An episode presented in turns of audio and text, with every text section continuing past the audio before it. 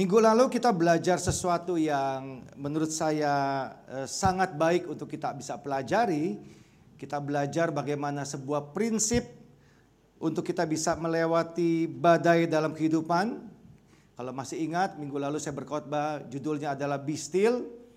Diambil dari Mazmur 23. Firman Tuhan katakan, Tuhan adalah gembalaku, tidak akan kekurangan aku. Ia membaringkan aku di padang rumput yang hijau ia membimbing aku ke air yang tenang, ia menyegarkan aku dan ia membawa aku menuntun aku ke jalan yang benar dan sekalipun aku ada dalam lembah pencobaan aku tidak takut karena Tuhan besertaku. Ini adalah sebuah pola yang selalu atau yang sering kali Tuhan pakai pada waktu dia menyertai kita untuk kita bisa masuk dan melewati setiap percobaan atau setiap badai dalam kehidupan. Kalau kalau Anda semua masih ingat, minggu lalu kita belajar bahwa yang pertama kali akan Tuhan kerjakan dalam hidup kita adalah dia tidak akan langsung membuat mujizat terjadi dalam kehidupan kita begitu saja, tapi dia akan membuat kita tenang. Dia membaringkan kita di padang rumput yang hijau. Itu adalah langkah pertama yang akan Tuhan buat di dalam kehidupan kita semua. Setelah kita tenang, baru kita bisa dibawa ke air, kita disegarkan di sana, kita pada waktu kita bugar, baru kita bisa berada di jalan jalan yang benar dan kita bisa melewati badai-badai kehidupan yang ada di dalam kehidupan kita hari-hari ini. Nah permasalahannya adalah ada begitu banyak di antara kita semua, kita masuk di dalam badai kehidupan kita dalam kondisi kita itu bergejolak. Dalam kondisi kita komplain, marah-marah dengan situasi yang ada, dengan orang-orang di sekitar, atau mungkin kita kecewa dengan Tuhan dan kita masuk dalam badai kehidupan yang ada dan apa yang terjadi?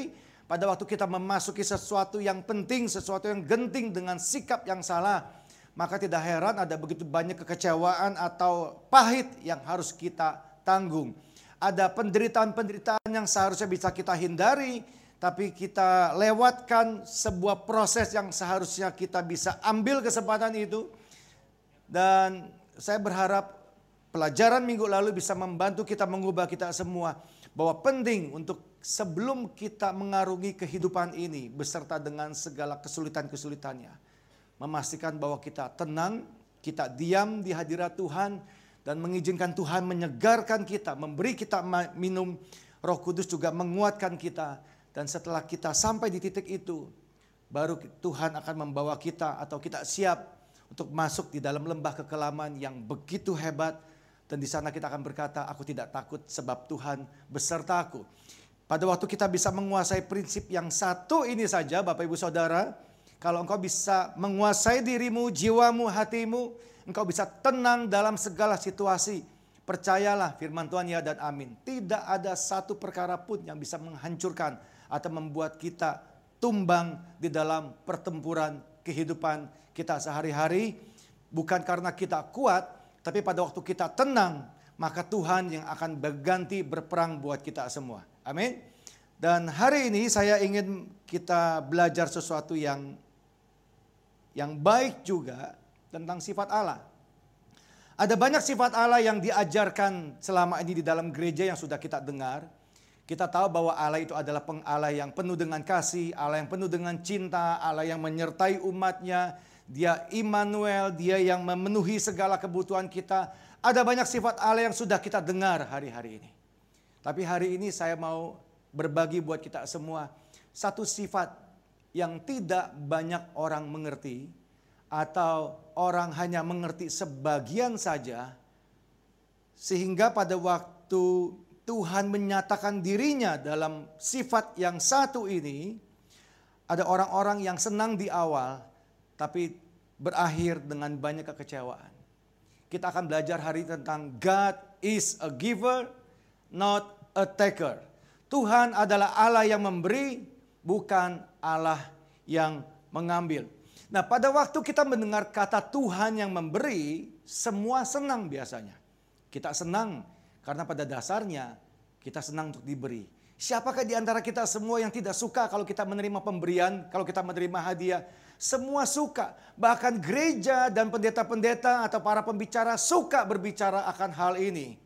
Kenapa gereja banyak menyerukan tentang bagaimana Tuhan memberkati umatnya? Karena salah satu faktornya adalah karena memang jemaat suka mendengar kata berkat.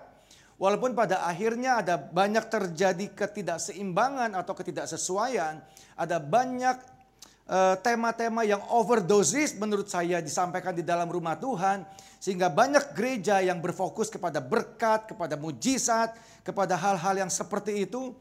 Padahal sesungguhnya kalau kita mengerti mujizat dan berkat itu bukan sasaran utama daripada Tuhan. Amin. Tiga bulan ini pada waktu semua ibadah harus ditutup. Kita bisa lihat bagaimana di dalam sosial media firman-firman Tuhan disampaikan.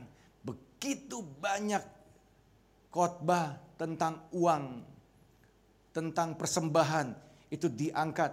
Saya tidak bilang bahwa ini adalah sesuatu yang salah, tapi kalau kita hanya mengedepankan uangnya saja, berkatnya saja, saya khawatir bahwa kita tidak mengenal siapa Tuhan kita sebenarnya.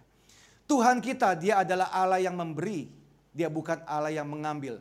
Tapi sebelum dia melepaskan sesuatu yang baik dari dari apa yang dia punya, selalu ada yang dia lakukan, yaitu dia ada yaitu selalu ada yang dia minta dari hidup kita. Pada waktu kita berani memberikan apa yang Tuhan minta yang terbaik baru datang di dalam kehidupan kita. Nah, kita akan belajar tentang hal ini. Mari kita siapkan firman Tuhan di dalam Matius pasal yang ke-13 ayat 45 sampai 46.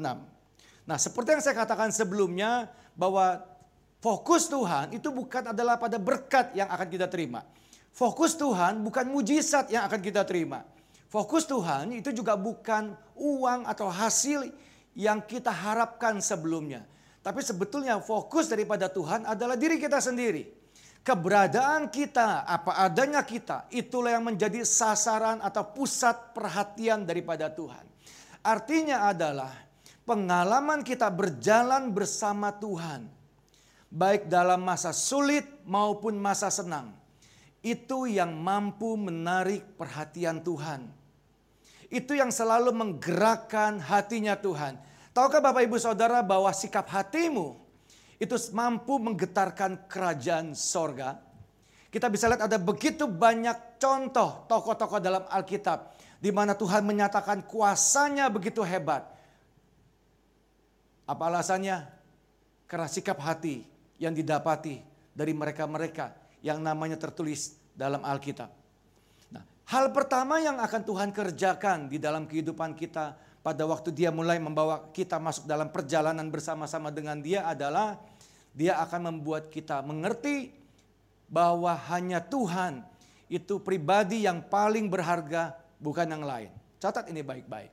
Hal pertama yang Tuhan lakukan di dalam kehidupan kita pada waktu kita memulai perjalanan bersama dengan Allah adalah dia akan membuka mata kita, menyadarkan kita membangunkan kesadaran di dalam hidup kita bahwa tidak ada yang paling berharga di dalam kehidupan ini selain Tuhan sendiri.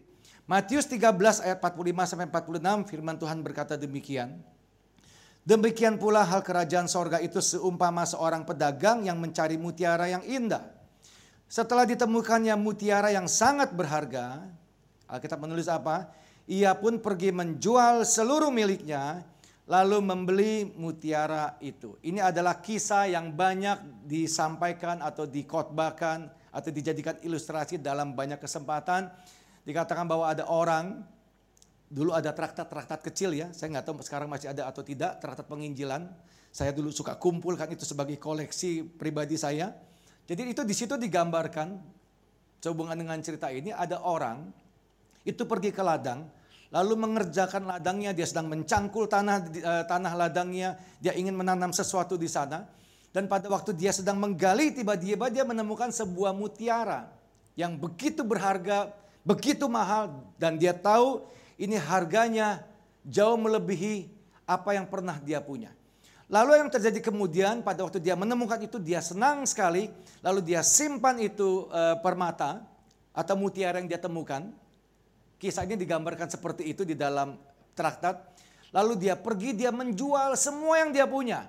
Semua harta yang dia punya, termasuk rumahnya yang dia punya, dia jual. Dan uang yang didapat, itu dipakai untuk membeli tanah di tempat dia bekerja sebelumnya. Nah pada waktu dia menjual itu, orang-orang di rumah dia, keluarga dia bertanya, Hei Kenapa kamu mau berbuat senekat itu? Kenapa kamu segila itu? Itu tanah-tanah orang. Kenapa kamu mau jual rumah kamu, semua harta kamu untuk mendapatkan tanah di tempat kamu bekerja? Bukankah kamu sudah mendapatkan gaji hasil dari tempat di mana kamu bekerja? Lalu orang ini menjawab, aku telah menemukan sesuatu yang berharga yang jauh lebih besar. Kamu nggak tahu kan apa yang aku temukan. Dan memang seluruh keluarga, seluruh anggota keluarga dia tidak bisa mengerti betapa berharga atau barang apa yang ditemukan oleh si petani tersebut. Dan firman Tuhan dikatakan bahwa kerajaan sorga itu seperti itu. Seperti orang yang begitu senang menemukan sesuatu yang berharga, mutiara, sehingga pada waktu itu ditemukan dalam hidupnya, dia rela lepaskan semua yang, ada di dalam kehidupannya untuk mendapatkan, mendapatkan apa yang dia anggap itu bernilai tinggi. Dan itu yang Tuhan kerjakan pertama kali di dalam kehidupan kita. Bahwa ketika Tuhan menyatakan kehadirannya, ketika kita merasakan sentuhannya untuk pertama kali, maka yang terjadi dalam kehidupan kita adalah kita akan rela melepaskan semua yang ada pada kita ego kita, uang kita, harta kita, kesombongan kita, termasuk topeng kita untuk kita bisa bertemu dan mengalami terus kehadiran Tuhan yang tidak pernah kita alami sebelumnya. Betul gak? Sekilas cerita ini akan tampak apa yang dilakukan oleh petani tersebut adalah hal yang bodoh karena berani mempertahankan atau mempertaruhkan semua miliknya untuk membeli sesuatu yang sebetulnya dia sendiri nggak tahu nilai pastinya. Dia tahu itu mahal, tapi nilai pastinya dia nggak tahu. Sepertinya seolah-olah kita berpikir bahwa orang ini, petani ini adalah orang yang kurang perhitungan, tapi sebetulnya tidak. Kalau kita mau gali lebih lebih lebih lebih jauh, pedagang ini bukan petani, maaf maksudnya, pedagang ini adalah orang yang biasa berdagang, Orang yang biasa bekerja, dia punya kalkulasi sendiri apa yang akan terjadi ke depan. Dia terbiasa dengan yang namanya laba ataupun rugi. Sehingga kalau sampai dia rela melepaskan yang dia punya sebelumnya untuk memperoleh sesuatu yang baru. Kita bisa pastikan di mata pedagang ini itu adalah sesuatu yang sangat hebat, tinggi, dan besar nilainya. Bukankah hal yang sama atau hukum yang sama berlaku di dalam kehidupan kita Bapak Ibu Saudara? Kalau Anda engkau mau mendapatkan sesuatu yang terbaik datang dalam hidupmu. Maka syaratnya engkau harus korbankan banyak hal dari apa yang engkau punya. Selama engkau tidak berani menukar apa yang engkau pegang di tanganmu sebelumnya dengan sesuatu yang baru yang ada di depan matamu. Engkau nggak bisa dapatkan apa yang engkau anggap berharga itu. Permasalahannya adalah tidak semua orang bisa melihat mana yang berharga dan mana yang kurang berharga. Tidak heran pada waktu kita buta atau kita tidak, kita tidak bisa melihat atau membedakan mana yang berharga atau tidak. Kita akan terus salah dalam membuat keputusan. Dan kalau terus salah dalam membuat keputusan, apa yang terjadi? Kita akan terus hidup di dalam hidup yang bermasalah.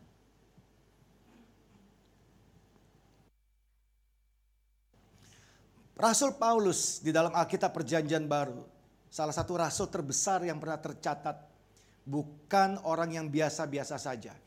Dia dididik dengan hukum uh, Yahudi yang begitu hebat.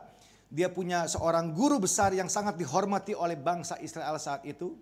Dia adalah orang terpandang, dia orang Farisi, dia cukup kaya di zamannya, dia punya pengaruh yang begitu besar, orang begitu hormat akan kedudukan dan posisi dia. Apa yang terjadi pada waktu Paulus bertemu dengan Yesus? Mari kita baca di dalam Filipi 3 ayat yang ke-7 sampai 8. Paulus menulis ini. Seseorang yang menulis hampir 70% atau 80%. Mungkin 80% dari perjanjian baru yang kita baca setiap hari. Dia menulis bahwa tetapi apa yang dahulu merupakan keuntungan bagiku sekarang kuanggap rugi karena Kristus. Aneh ya? Yang dulu dianggap untung buat Paulus, sekarang dibilang rugi. Malahan segala sesuatu kuanggap rugi karena pengenalan akan Kristus Yesus. Tuhanku. Lebih mulia daripada semuanya itu. Oleh karena dialah aku telah melepaskan semuanya itu dan menganggapnya sampah supaya aku memperoleh Kristus. Apa yang terjadi pada waktu seseorang bertemu dengan Tuhan atau pada waktu seseorang mengenal Tuhan atau pada waktu orang menjadi dekat dengan Tuhan dalam sebuah perjalanan bersama, berjalan bersama dengan Tuhan, maka yang pertama kali terjadi adalah terjadinya perubahan dalam cara berpikir. Itu yang Tuhan kerjakan. Nah, itu sebabnya kenapa Paulus bisa menulis apa yang dulu aku anggap untung, sekarang aku anggap rugi. Apa yang dulu aku anggap baik, yang aku perjuangkan, sekarang nggak ada nilainya. Malah yang dulunya aku anggap jelek, yaitu tentang Kristus, itu sekarang merupakan keuntungan bagiku. Dan Alkitab menulis di kalimat terakhir bahwa semua yang dianggap berharga bagi seorang Paulus itu di, itu dirasa tidak ada lagi gunanya dan dianggap seperti sampah hanya demi untuk memperoleh seorang Kristus. Waduh, Bapak Ibu Saudara, pada waktu saya membaca ini, saya pikir ini bukan hal yang main-main. Bagaimana sebuah perubahan yang begitu hebat terjadi dalam orang-orang yang sungguh mengenal betul siapa Tuhannya. Banyak orang takut memberikan total atau memberikan sesuatu kepada Bapa di surga. Kalau mau jujur, sampai hari ini. Tidak banyak orang berani memberikan total kepada Tuhan. Kenapa? Karena kita terbiasa hidup itu kita curiga. Kita hitung-hitungan, bener gak? Apa pun yang kita kerjakan, apa pun yang mau kita tabur, kita hitung. Kalau saya kasih sekian, saya dapat berapa. Kalau saya mengampuni dia, untungnya apa? Kalau saya memberikan dia kesempatan, apa yang saya dapat dan melampaui, melampaui atau melebihi apa yang kita pikirkan. Masih ingat kisahnya Abraham? Gak bisa punya anak. Lalu tiba-tiba di usia lanjut dia punya anak. Dan Tuhan minta, persembahkan anakmu ada pergumulan yang pasti begitu hebat saya percaya dari seorang Abraham untuk bisa mempersembahkan anak yang dia tunggu begitu lama. Tapi pada waktu dia katakan Tuhan, aku berikan anakku. Apa yang terjadi? Tuhan memberi jauh melampaui mimpinya Abraham. Dari satu orang anak yang hendak dia persembahkan. Tiba-tiba Tuhan angkat dia jadi bapak segala bangsa. Petrus salah seorang murid daripada Rasul. Petrus salah seorang murid daripada daripada Tuhan Yesus. Dari seorang penjaga penjala ikan. Tuhan ubah hidupnya pada waktu dia berikan semua yang terbaik untuk melayani Tuhan Yesus. Diubah dari penjala ikan jadi penjala manusia.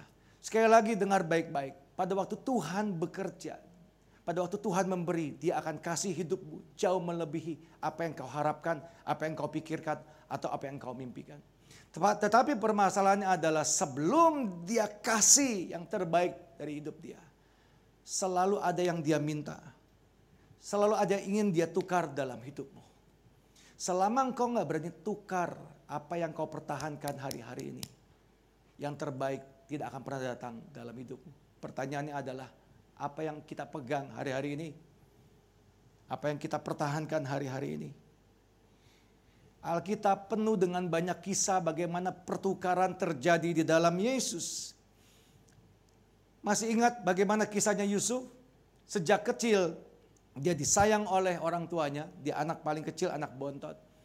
Dan Tuhan kasih begitu banyak penglihatan kepada dia bahwa satu kali kelak dia akan menjadi pemimpin orang terhormat, terkemuka dan semua saudara-saudaranya akan sujud menyembah dia. Dan kalau kita jadi Yusuf di zaman itu, kita akan senang luar biasa. Dan sudah pasti kita akan cerita ke mana-mana. Eh, satu kali, satu saat kelak, kamu semua saudara-saudara, kakak-kakakku, kamu akan ada di bawah aku. Aku yang ada di atas kalian. Apa yang terjadi kemudian? Tuhan membawa Yusuf dalam sebuah pengalaman bagaimana rasanya berjalan dan dituntun oleh Tuhan. Dia dijual sebagai budak sebagai budak kepada orang Mesir, dia keluar masuk penjara sekian puluh tahun. Yusuf harus menjalani masa-masa dia dibentuk oleh Tuhan. Tapi pada waktu masanya selesai, pada waktu Yusuf berani memberikan apa yang Tuhan minta, egonya dikasih, harga dirinya, kesombongannya dikasih. Pada waktunya selesai, Alkitab mencatat, Yusuf naik menjadi orang nomor dua setelah Raja Firaun yang berkuasa atas negeri Mesir, negeri yang sangat subur di masa itu. Kenali pola-pola Tuhan dalam hidupmu. Ada begitu banyak pelajaran yang memang kita bisa terima Bapak Ibu Saudara. Di dalam gereja, lewat layanan streaming, atau hal-hal yang lain. Tapi kalau Anda, engkau mengerti prinsip yang satu ini saja. Tuhan itu memberi ya dan amin. Tapi sebelum dia kasih, dia akan menukar sesuatu dalam hidupmu. Dia bukan Allah yang berhutang, dia bukan Allah yang hendak mencelakan hidup kita. Dia adalah Tuhan yang memberi, dia bukan Tuhan yang mengambil. Yohanes 10 ayat ke-10 katakan demikian. Pencuri datang hanya untuk mencuri, membunuh, dan membinasakan. Aku datang supaya mereka mempunyai hidup dan mempunyainya dalam segala kelimpahan. Itulah sifat Tuhan kita. Dia nggak pernah berhutang, dia tidak pernah setengah-setengah dalam bekerja. Sekali dia lepas, dia berikan yang terbaik, kelimpahan dalam kehidupan, hadir dalam hidupmu. Tapi sebelum itu dia, tapi sebelum itu semua datang, engkau harus tukar apa yang kau pertahankan. Pertanyaannya adalah apa yang kau pertahankan hari-hari ini? Uangmu, kesehatanmu, karirmu, egomu, sombongmu. Kalau kita mau jujur Bapak Ibu Saudara, sebetulnya kita tahu kok apa yang paling kita jaga atau apa yang paling kita pertahankan. Kita tahu kok. Atau mungkin buat yang kurang peka, saya nggak tahu, kayaknya saya perlu dibantu. Apa sih yang saya pertahankan? Apa yang akan membuat engkau marah pada waktu hal itu dipegang, disinggung, disentuh oleh orang lain? Bagi sebagian besar orang, harga diri adalah sesuatu yang paling penting di dalam hidupannya. Orang boleh lakukan apa saja, tapi kalau sudah mulai menyentuh harga diri saya, sudah mulai menyentuh keluarga saya, saya tidak akan diam, saya akan bertindak lawan kamu. Itu berarti harga diri adalah sesuatu yang dia pertahankan. Sebagian yang lain akan memegang uangnya, karirnya, pekerjaannya, pacarnya, hubungannya, menaruh pengharapan kepada orang-orang yang dekat dengan dia. Di hadapan Tuhan, itu menjadi Allah yang lain dalam kehidupan kita. Dan Tuhan tidak pernah bisa melepaskan yang terbaik sebelum kita mau melepaskan itu semua. Tahukah Bapak Ibu Saudara sekalian bahwa ketika Tuhan menukar sesuatu atau ketika dia bekerja dalam hidup kita. Dia itu menukar banyak hal dalam hidupmu loh. Ketika dia menawarkan sebuah pertukaran atau sebuah barter dalam hidupmu. Apa yang kau punya kasih kepada aku maka aku akan kasih apa yang ada padaku kepada hidupmu. Pada waktu ini terjadi pertukaran ini terjadi, sebetulnya Allah itu menukar lebih banyak daripada kita. Tapi dari sekian banyak pertukaran yang Tuhan kerjakan atau atau atau dari sekian banyak yang Tuhan tawarkan, yang dia tukar pertama kali adalah tujuan hidup kita. Destiny kita itu yang pertama kali dia ambil alih oleh Tuhan sehingga kita bisa memiliki hidup yang kelimpahan. Kutuk jadi berkat, itu yang Tuhan kerjakan. Air mata jadi sukacita. Kematian ditukar dengan keselamatan. Itu semua yang Tuhan kerjakan di dalam kehidupan kita. Permasalahannya sekali lagi, sadarkah kita bahwa apa yang Tuhan tukar itu jauh lebih berharga, jauh lebih bernilai, jauh lebih tinggi harganya daripada apa yang bisa kita tukar. Nah, selama kita buta, selama kita tidak bisa melihat akan hal ini, maka akan sulit sekali untuk kita bisa berani menukar atau memberikan apa yang kita punya. Saya undang teman-teman maju ke depan. Bagian terakhir, kalau Allah adalah pribadi yang sering menukar sebelum dia melepaskan sesuatu dalam hidup umatnya. Pertanyaannya adalah, apa yang akan dia minta atau apa yang akan dia ambil? Ada banyak yang akan Tuhan bisa tawarkan kepada kita. Karena memang pada dasar ada banyak hal yang kita pertahankan. Tapi yang paling sering yang Tuhan tawarkan dalam kehidupan kita untuk kita bisa atau berani menukar adalah ambisi dan hawa nafsu. Ambisi dan hawa nafsu adalah dua hal yang sering kali menjadi batu sandungan kejatuhan manusia. Ambisi dan hawa nafsu yang tidak bisa dikendalikan adalah dua hal yang sering yang sering kali membawa rumah tangga kepada kehancuran. Ambisi dan hawa nafsu adalah dua hal yang sering kali membawa sebuah hubungan yang tadinya baik, kudus, mulia itu berpindah menjadi sebuah hubungan yang penuh dengan air mata, penderitaan, dan lain sebagainya. Ambisi dan hawa nafsu yang tidak bisa dikendalikan akan membuat orang berubah dari yang tadinya baik-baik saja, dia bisa berubah menjadi seorang monster yang sampai-sampai keluarga terdekatnya tidak bisa mengenali. Ambisi dan hawa nafsu selalu dimulai di dalam hidup seseorang sampai pada satu titik tertentu orang akan berkata, aku ingin jadi yang terbaik, terhebat, termulia, terdepan, tidak terkalahkan. Semua yang ter ter ter dalam kehidupan kita itu diawali oleh dua hal ini. Ambisi dan hawa nafsu yang tidak dikuasai. Yakobus 4 ayat yang pertama sampai ketiga dari manakah datangnya sengketa dan pertengkaran di antara kamu? Bukankah datangnya dari hawa nafsumu yang saling berjuang di dalam tubuhmu? Perhatikan, hawa nafsu di dalam hidup kita sifatnya tidak pasif, tapi hawa nafsu itu akan saling berjuang. Artinya akan ada pertempuran hebat di dalam hati dan pikiran kita. Siapa yang menang itu yang akan muncul ke atas dalam bentuk tindakan-tindakan atau perbuatan kita. Lanjut. Kamu ingin sesuatu, tapi kamu tidak memperolehnya. Lalu kamu apa? Membunuh.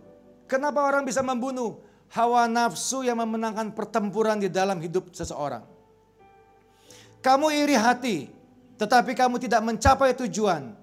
Lalu kamu bertengkar dan berkelahi. Dari mana datangnya pertengkaran dan perkelahian? Dari ambisi dan hawa nafsu yang tidak bisa dikendalikan ayat berikutnya ini saya suka. Kamu tidak dapat apa-apa karena kamu tidak berdoa. Itu alasan kenapa kita tidak menerima. Atau yang kedua, kamu berdoa juga, tapi kamu tidak menerima apa-apa karena kamu salah berdoa.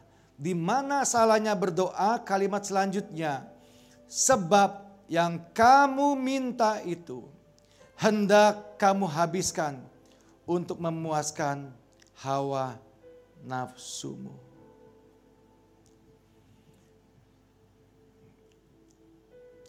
Berarti memang nggak boleh apa orang nggak boleh punya ambisi. Boleh dong, ingin sukses, ingin berhasil, boleh. Nggak ada yang salah dengan ambisi. Karena ambisi itu juga sebetulnya sejak awal Tuhan yang taruh. Pada waktu Tuhan kasih perintah kepada manusia pertama, kuasailah bumi, penuhilah bumi, taklukkanlah bumi. Tuhan menaruh sebuah hasrat, keinginan yang besar. Ada ambisi yang Tuhan taruh, ambisi yang benar, yang kudus, yang datang daripada Tuhan untuk menaklukkan sesuatu. Dan itu yang membuat rasa kompetisi itu ada di dalam kita sebagai manusia. Itu yang membuat sifat Allah itu, ya sifat yang ditaruh dalam kehidupan kita. Itu yang membuat kita tuh ingin saling berlomba untuk bisa mendapatkan apa yang kita inginkan. Dan gak ada yang salah dengan itu. Tapi kapan ambisi itu atau hawa, hawa nafsu itu menjadi salah? Ketika itu memenuhi hati dan pikiran kita. Dan membuat kita terputus dengan sang pencipta kita yaitu Bapa di surga. Semua semangat, target, apa pun namanya. Yang membuat kita kehilangan hubungan kita dengan Tuhan. Yang membuat kita lupa dengan Bapa di surga yang membuat kita kehilangan firman dalam kehidupan kita. Hati-hati dengan hal itu. Karena itu semua akan membuat kita bertengkar, berkelahi, saling bunuh sama satu sama lain. Dan yang paling harus kita garis bawahi, kalau kamu berdoa, doa mau nggak dijawab, kenapa? Karena apa yang kamu minta, apa yang kamu doakan, hendak memuaskan hawa nafsumu sendiri.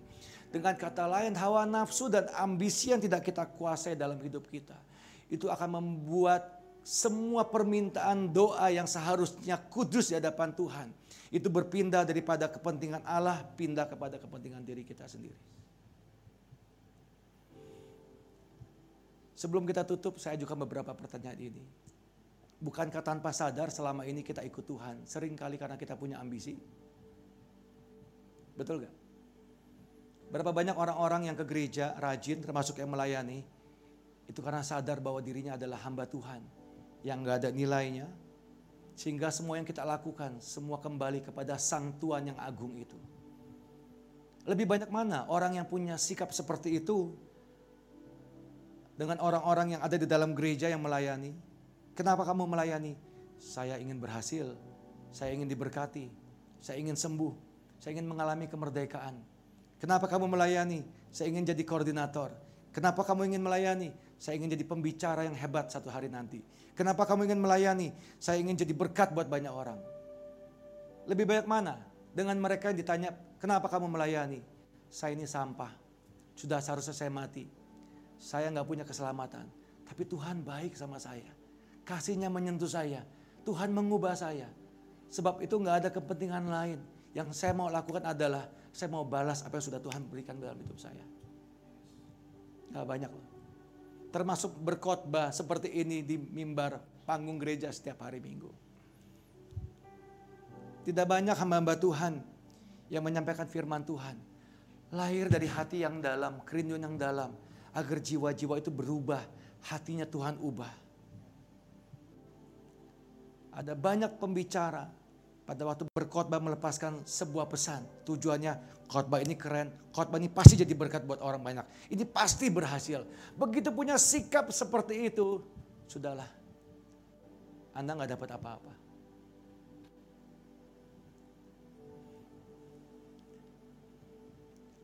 Bapak ibu saudara engkau mau dapatkan yang terbaik dalam hidupmu.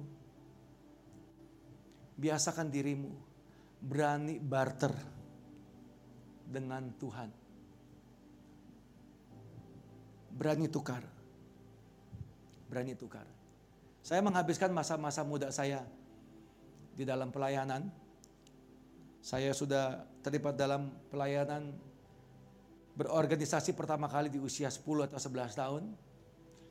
Tapi saya sudah ikut papa, mama pergi ke gereja, ikut persekutuan, bantu siapkan tempat, pasang tikar. Zaman dulu gereja belum banyak seperti sekarang. Yang banyak adalah persekutuan di rumah-rumah saya saya terlibat dalam siapkan kursi, pasang alat musik, gulung kabel, pasang tikar, ang, eh, pinggirkan semua kursi, semua sofa di tempat di mana itu ada. Itu saya dari usia 8 9 tahun. Sempat ada satu masa di mana pada waktu usia saya mulai bertambah, semakin dewasa, semakin bertambah tua, saya berpikir, Tuhan, worth it gak ya? Masa muda saya itu hilang loh. Saat teman-teman saya itu bisa pergi, mereka nongkrong, mereka Eh, ke diskotik, mereka party, mereka pergi ke klub, mereka begadang, mereka nonton bola, mereka pergi nginap ke mana mereka mau. Saya setiap hari Sabtu, Minggu, dan beberapa hari lain dalam satu minggu ada dalam rumah Tuhan, dalam gereja. Di mana saya habiskan waktu saya di sana.